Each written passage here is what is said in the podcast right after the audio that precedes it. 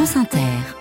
Le journal Florence Paracuelos, bonjour. Bonjour Nicolas, bonjour à tous. À la une ce matin, un policier qui meurt sous les balles près d'un point de deal. C'était il y a trois ans dans le centre-ville d'Avignon. L'assassin présumé d'Éric Masson sera jugé à partir d'aujourd'hui aux assises dans un procès suivi par toute une profession. 10 milliards d'euros d'économie la France au régime pour cause de croissance moins forte que prévu. C'est la mauvaise nouvelle de ce lundi.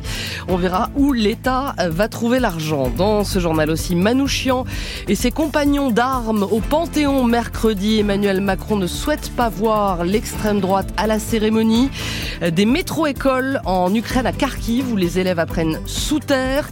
Et puis Brest, dauphin du PSG en Ligue 1 après sa victoire face à Marseille hier soir à ce stade. On peut parler d'une épopée finistérienne. Et à 8h20, le grand entretien de la matinale. Bonjour Léa Salamé. Bonjour Nicolas et bonjour à tous. Notre invité tout à l'heure. Il est sans doute le magistrat le plus connu de France, le visage de l'antiterrorisme pendant dix ans. Aujourd'hui à la retraite, il publie ses mémoires passionnantes au nom du peuple français où il raconte une vie au service de la justice. François Molin, c'est notre invité à 8h20. Et vos questions 01 45 24 7000. Sa mort avait provoqué la colère des policiers et une manifestation devant l'Assemblée nationale. Éric Masson, 36 ans, tué lors d'un contrôle d'au moins deux balles près d'un point de deal du centre-ville d'Avignon le 5 mai 2021. Un hommage national lui est rendu quelques jours plus tard. Accusé du meurtre, un jeune dealer comparaît à partir d'aujourd'hui devant les assises du Vaucluse avec deux hommes soupçonnés de l'avoir aidé à fuir. Le procès d'un drame qui a durablement marqué les policiers. À Avignon, le reportage de Mathilde Vinceneux. Le nom d'Éric Masson est gravé dans le marbre sur la façade du commissariat central d'Avignon. On continue à vivre, mais on n'oublie pas. Éric, euh, c'était quelqu'un d'apprécié, un très bon flic. Claude Simonetti du syndicat Unité SGP Police FO dans le Vaucluse. Ça a été un véritable choc. Je pense que pour certains, ils ont en mémoire encore euh, ce qui s'est passé et de se dire euh, attention à notre façon d'intervenir. Là, Éric est arrivé sur un contrôle et d'un coup, il s'est retrouvé face à une personne qui a sorti une arme et qui lui a tiré dessus. Un contrôle banal d'une consommatrice qui venait d'acheter une barrette de shit. C'est là, dans une ruelle aux maisons coquettes du centre-ville historique, qu'Éric Masson et son coéquipier ont été approchés par un petit dealer et son acolyte et que les tirs sont partis. Une violence qui a laissé des traces. David Fiorentini du syndicat Alliance Police dans le Vaucluse. Le traumatisme, il reste entier. On a bah, des collègues qui ont dû changer de service. On a des collègues euh, qui se sont posés beaucoup de questions. Est-ce que notre métier a encore du sens? Est-ce que ça vaut le coup de le faire? Parce que finalement, euh, si on prend des risques euh, jusqu'à mourir et que derrière, en fait, il n'y a rien qui avance, sur la recherche du, du stup euh, sur le, le département, on a l'impression de ne pas voir le bout. Car si aujourd'hui le trafic s'est tassé dans le centre d'Avignon, les policiers restent confrontés à des réseaux de deals structurés et armés dans les quartiers à l'extérieur des remparts et dans d'autres villes du Vaucluse, comme Cavaillon, Carpentras ou Orange. Mathilde Vinceneux pour France Inter à Avignon. Depuis son arrestation, l'accusé nie avoir tiré sur le policier. Il risque la prison à perpétuité. Il est 8h04, trop optimiste sur la croissance. Le gouvernement, qui avait fait son budget sur la base d'1,4% d'augmentation cette année, révise sa prévision à la baisse. C'est Bruno Le Maire qui s'est chargé d'annoncer la mauvaise nouvelle hier soir. Croissance finalement estimée à 1%, assortie de 10 milliards d'euros d'économies immédiates pour tenir les objectifs de réduction du déficit. Bonjour Fabien Cazot. Bonjour. 10 milliards d'euros de, de dépenses à geler, ça change la donne. Oui, notamment pour les bénéficiaires de ma prime Rénov, puisque les aides seront revues à la baisse d'un milliard d'euros. Leur montant total, 4 milliards, reste supérieur à l'an dernier, mais la montée en charge promise sera moins forte que prévu. Même chose pour le fonds vert, censé accélérer la transition écologique. Il ne sera rallongé que de 100 millions d'euros contre 500 promis initialement. Ce ministère sera donc un des plus exposés aux mesures d'économie, ainsi que le Quai d'Orsay avec 800 millions de coupes dans les dépenses d'aide au développement. En tout, l'ensemble des ministères devront faire 5 milliards d'économies, notamment sur les dépenses de fonctionnement, recrutement, dépenses d'énergie et autres. Le reste proviendra des opérateurs de l'État, notamment les organismes comme France Compétences, chargés de la formation professionnelle et de l'apprentissage, Business France, qui aide les entreprises à l'international, ou encore le Centre national d'études spatiales. Et Fabien, ça n'est sans doute que le début des économies à prévoir. Oui, parce que le ministre de l'économie l'a redit hier, il n'est pas question d'augmenter les impôts, encore moins de revenir sur les 400 millions, par exemple, lâchés aux agriculteurs qui maintiennent la pression. On sait que le gouvernement regarde à moyen terme du côté des dépenses sociales, avec notamment une nouvelle réforme des règles de l'assurance chômage en préparation. Et à l'horizon 2025, sans doute de nouvelles économies à prévoir dans le domaine de la santé, avec un chantier budgétaire hautement explosif, celui de la prise en charge des affections de longue durée en forte augmentation, la hausse des franchises médicales déjà engagées, ou encore l'intensification de la lutte contre les fraudes sociales, notamment sur les arrêts de travail. Fabien Cazot, merci, chef du service économie de France Inter. Y aura-t-il des trains le week-end prochain? À la SNCF, la grève est terminée, mais un nouveau préavis est déposé pour vendredi et samedi qui viennent. Cette fois, ce sont les aiguilleurs qui sont appelés à cesser le travail à l'appel de Sudrail. Il est 8h07 pour les nazis, Florence. Ils étaient l'armée du crime. Représentés sur une affiche rouge placardée sur les murs de la France de l'occupation, Missak Manouchian et ses compagnons d'armes, résistants étrangers communistes exécutés au Mont Valérien le 21 février 1944. Ce mercredi, ça fera 80 ans et ils entreront au Panthéon. Manouchian dans son cercueil avec sa femme et les 22 membres de son groupe. Leurs noms figureront sur une plaque. Celui de Dino Della Negra, par exemple, immigré italien, footballeur du Red Star. Il est mort à 20 ans. Martin Dufaux est allé rencontrer ceux qui perpétuent sa mémoire dans la ville d'Argenteuil, au nord de Paris. Le long de la voie de chemin de fer, le quartier italien de Mazagran conserve quelques maisons basses, vestiges de son passé ouvrier. À l'angle de deux rues, une plaque commémorative. Ben là, on est devant la stèle de Rino de la Negra, fusillé par les Allemands le 21 février 1944. À 84 ans, Viviane Colombier, militante communiste, a consacré la moitié de sa vie à la mémoire du jeune résistant. C'est notre Rino. Il a donné sa vie pour que on connaisse pas le nazisme. L'historien Dimitri Manessis est le co-auteur d'un livre sur sa vie. Rino Della Negra, il est ouvrier métallurgiste et par ailleurs c'est un grand espoir du football. Rino joue au foot en journée sous son vrai nom et en parallèle il mène cette euh, incroyable double vie de partisans qui en à peine quelques mois mènent euh, plus d'une quinzaine d'actions armées. Rino n'a joué que quelques mois au Red Star mais il est devenu une icône du club de Saint-Ouen. Aux yeux des supporters du Red Star FC, il incarne toute une série de valeurs et de combats, l'antifascisme, l'internationalisme. Chantal Della Negra est la femme d'un neveu de Rino. Dans la famille, c'est elle qui perpétue la mémoire. Des gens qui se sont battus pendant la guerre et qui ont été fusillés, il y en a eu beaucoup. Là, il y a une particularité, c'est que ce sont des étrangers qui se sont battus pour la France. On est ému et, et heureux. Merci, quoi. Avant de mourir, Rino avait envoyé une lettre à ses parents. Elle se termine par ces mots. La plus grande preuve d'amour est de donner sa vie pour ce qu'on aime. Soyez aussi courageux que moi. Un reportage signé Martin Dufaux et lors de la cérémonie au Panthéon après-demain, le Rassemblement national ne sera pas le bienvenu.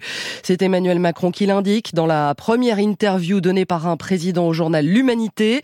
Les forces d'extrême droite seraient inspirées de ne pas être présentes. Voilà ce que dit le chef de l'État qui a donné sa, sa définition de l'arc républicain, Stephen Goyer. Emmanuel Macron explique n'avoir jamais considéré que le RN ou Reconquête s'inscrivait dans l'arc républicain et tacle en même temps, je cite, certaines personnalités de la France insoumise qui combattent les valeurs de la République, une nouvelle tentative de définition de ce qu'est ou de ce que n'est pas l'arc républicain aux yeux de l'exécutif.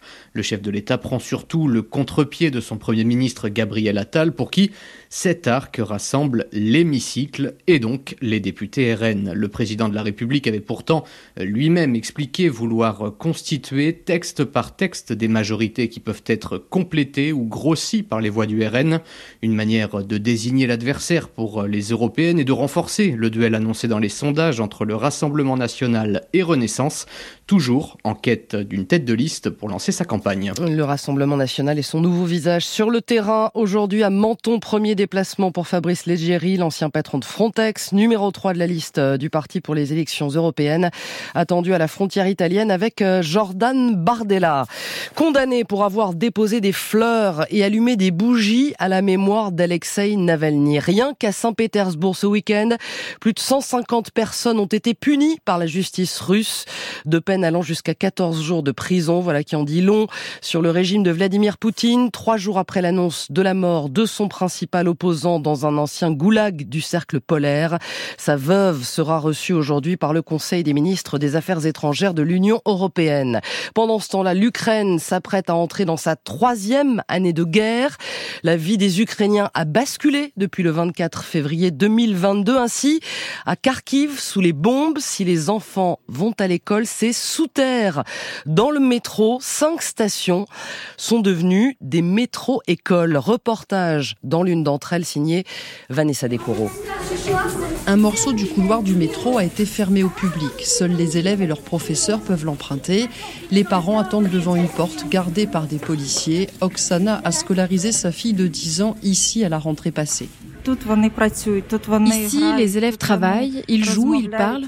Même pendant la récré, je lui demande si elle prend son portable. Elle me répond non, on parle entre nous. Pour elle, c'est important d'échanger avec des garçons et des filles de son âge. Ces classes sont des containers vitrés. Ils donnent sur la lumière trop blafarde du métro que l'on entend au loin. L'air est traité par une ventilation particulière. Pour le reste, tout est normal. Un tableau, des élèves plus ou moins concentrés, une maîtresse, Tetiana Volodimirivna, enseigne depuis 37 ans. Quand on m'a proposé de venir travailler ici, je n'ai pas hésité une seconde, même si ces enfants ne sont pas de la classe d'âge avec laquelle je travaille d'ordinaire. Rien ne remplace la communication directe. C'est pour ça que les parents ont bien compris qu'il fallait amener leurs enfants à l'école métro s'ils en ont la possibilité. Ces métro-écoles sont un cas unique au monde et ils commencent à intéresser récemment des délégations taïwanaises sont venues pour regarder dans les moindres détails comment étaient construites ces écoles souterraines. Jérémy Tuile et Vanessa Descoureaux, reportage à Kharkiv avec euh, Yachar Fazilov. Un ultimatum lancé en Israël si les otages d'israéliens détenus à Gaza ne sont pas libérés d'ici au Ramadan, soit autour du 10 mars, l'armée israélienne lancera l'offensive sur Rafah. Avertissement euh, ce matin du ministre israélien de la Défense. Chassé sans alcool en France depuis le mois de septembre, il est interdit de courir le gibier en état d'ivresse manifeste sous peine de contravention, 1500 euros d'amende. Cinq mois plus tard, à l'heure des comptes, aucun PV dressé en Gironde, qui compte la plus grande fédération de chasseurs. Ni l'Office français de la biodiversité, ni la gendarmerie ne disent travailler sur le sujet. Jules Brelaz est donc allé voir les premiers concernés. Un coup de corne pour avertir que les chiens sont lâchés pour cette battue au renard décidée après une attaque de brebis. Voilà.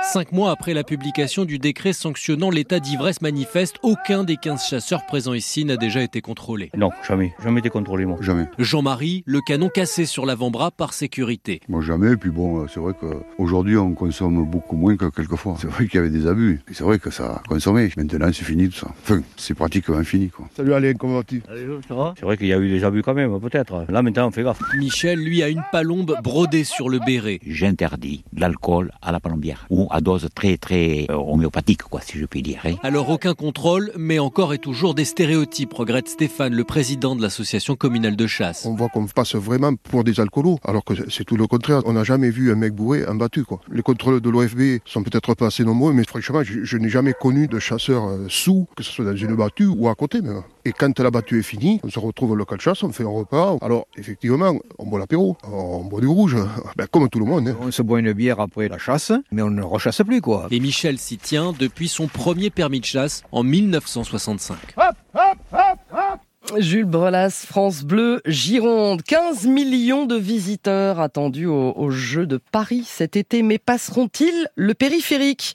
Le département de Seine-Saint-Denis y compte bien. Au-delà des, des, sites sportifs, Ajra Mohamed, il a donc lancé un vaste plan de communication. Main dans la main sous la tour Eiffel, Claire et Sam, venus de Bristol en Angleterre, s'accordent quelques jours en amoureux à Paris. Notre programme est cool. Hier, on a fait Montmartre. Aujourd'hui, la tour Eiffel, l'Arc de Triomphe et peut-être Versailles. And do you know uh, la basilique de Saint-Denis, les puces de Saint-Ouen? Non, je ne pense pas. Et pour cause, c'est la Seine-Saint-Denis. Et dans leur guide, on n'en parle pas du tout. Ce que regrette Stéphane Troussel, le président du département, compte sur les Jeux Olympiques pour changer la donne. Avec ces Jeux, on veut faire en sorte que euh, la périphérie, elle devienne centrale. Toutes les adresses, que ce soit dans le domaine gastronomique, que ce soit dans le domaine artistique, que ce soit euh, les parcs urbains, on veut les mettre en avant, les faire connaître. Le département vient donc de publier une carte à 200 000 exemplaires, téléchargeable en ligne également, pour faire découvrir tous ces sites, y compris les plus confidentiels, comme le FRAC de Romainville, dédié à l'art contemporain. Peggy Vovos est responsable des publics. C'est sûr que ça va nous aider. Le lieu est encore récent. Il a ouvert ses portes au public en juin 2022. Donc euh, ça aussi va nous aider à nous ancrer davantage sur le territoire de l'île de France. Et avec ces JO, le département espère aussi bien attirer des touristes étrangers que français, encourager eux aussi à franchir le périphérique pour découvrir la Seine-Saint-Denis. Voilà, Do You les puces de Saint-Ouen, c'est un reportage d'Ajra Mohamed. Enfin, l'OM a touché le fond, mais les Bretons de Brest tutoient les sommets, qui ont battu les Marseillais sur leur pelouse. Hier soir, leur pelouse de Brest 1-0, deuxième du championnat derrière le PSG après ce match de la 22e journée de Ligue 1. Qui l'eût cru en début de saison? Pas même les Brestois, dont l'objectif était le maintien, mais l'aventure, décidément, euh, c'est l'aventure. Le rêve est en train de devenir réalité, Xavier Montferrand. Dans les travées du stade Francis Leblé, il faut se pincer pour y croire. Brest est le nouveau dauphin du PSG. Même les plus irréductibles du public breton ont du mal à réaliser. Ah, moi, j'aurais jamais pu penser que Brest pouvait atteindre cette place. C'est dingue C'est sûr, on s'attendait pas à ça. C'est formidable. C'est une équipe. Une vraie équipe. C'est exceptionnel. Avec un petit budget, on arrive à faire des choses magnifiques. Bravo, Stade Brestois Avec 40 points, après 22 journées, le maintien est acquis. Brest a assuré l'essentiel. Pour le reste, c'est que du bonus, explique l'attaquant Steve Mounier. Nous, on est là-haut, on va jouer les troubles faites, c'est tout. Nous, ça nous fait rire hein, d'être là où on est. hein. On rigole dans le vestiaire. on- Quand on parle même d'Europe, on rigole. La pression, elle n'est pas sur nous. hein. L'Europe, à Brest, tout le monde n'est pas prêt. À l'image du buteur hier soir, Pierre Lesmelou, un brin superstitieux. Mon passeport? Euh, sais même pas, hein, je sais même pas. Non les gars, calmez-vous les gars, ça y est, on est deux scènes, calmez-vous. C'est à cause de vous qu'après on, on rate les matchs. Et les Brestois sont invaincus depuis le 5 novembre dernier à un match d'égaler la meilleure série de l'histoire du club qui remonte à 34 ans. Xavier Montferrand, enfin, à moins des Oscars. Aux États-Unis, c'est le film Oppenheimer qui rafle la mise au BAFTA britannique. Sept statuettes pour le biopic sur le père de la bombe atomique signé Christopher Nolan. Meilleur film et meilleur réalisateur, entre autres. Anatomie d'une chute, la Palme d'Or française se contente du prix du meilleur scénario. Merci Florence Paracuelos. 9h20, Léa Salamé reçoit l'autrice, compositrice, interprète Catherine Ringer qui lit et chante les poèmes d'Alice Mendelssohn dans un spectacle intitulé L'érotisme de vivre. La météo, Marie-Pierre Planchon.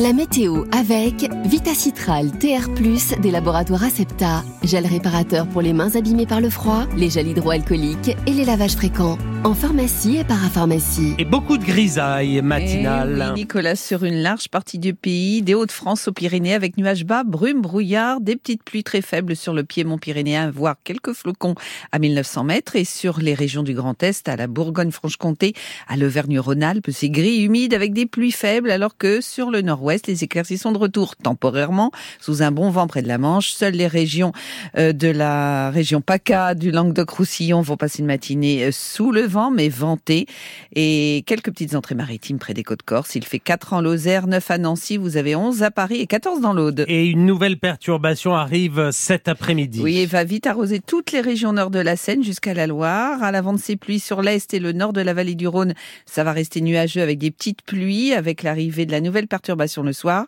Au sud de la Loire, en allant vers le sud-ouest, ce sera un ciel variable, plus ou moins ensoleillé, alors que ce sera soleil autour de la Méditerranée, mais sous le vent qui restera soutenu et sous des valeurs souvent 2 à 4 degrés au-dessus des normales. Mais l'ambiance va tourner mercredi, Nicolas, avec l'arrivée d'une nouvelle perturbation. Ne rangez pas les doudounes, car ensuite le mercure va retrouver des couleurs hivernales. En attendant, profitez de la douceur ambiante cet après-midi. 11 à Lille, 12 au Havre, vous aurez 13 à Paris, 14 à Rennes, 15 à Lyon et même jusqu'à 20 à Les Montpellier, en se rappelant que pluie de février emplit les greniers. Ça, c'est une bonne nouvelle. Il est 8h20.